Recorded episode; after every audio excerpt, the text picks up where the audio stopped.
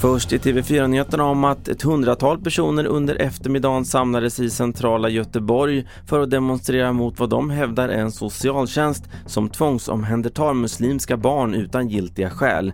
Konspirationsteorin har under den senaste tiden fått stor spridning i sociala medier. Julia Aga är VD för tidningen Allkompis. Nu är det ju ett yttre hot mot Sverige och tyvärr ett annat resultat eh, som blivit är ju att det finns en rädsla eh, som bara har vuxit nu eh, inom Sverige. En rädsla för socialtjänsten och tyvärr så är ju konsekvensen av det här att barn och familjer far illa det var ovanligt många sent inställda tåg i januari. Stormen Malik var en orsak men även annat dåligt väder och många sjukskrivningar bland personalen är andra orsaker. Men bland de tåg som faktiskt avgick har punktligheten ökat från bottennivån i december. Sist om att företaget Pure Fun Group som ligger bakom sexlekssajten vuxen.se har fått en lovande börsnotering.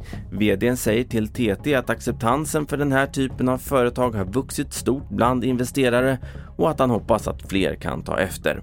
Och fler nyheter hittar du i appen TV4 Nyheterna. Jag heter Carl-Oskar Alsen.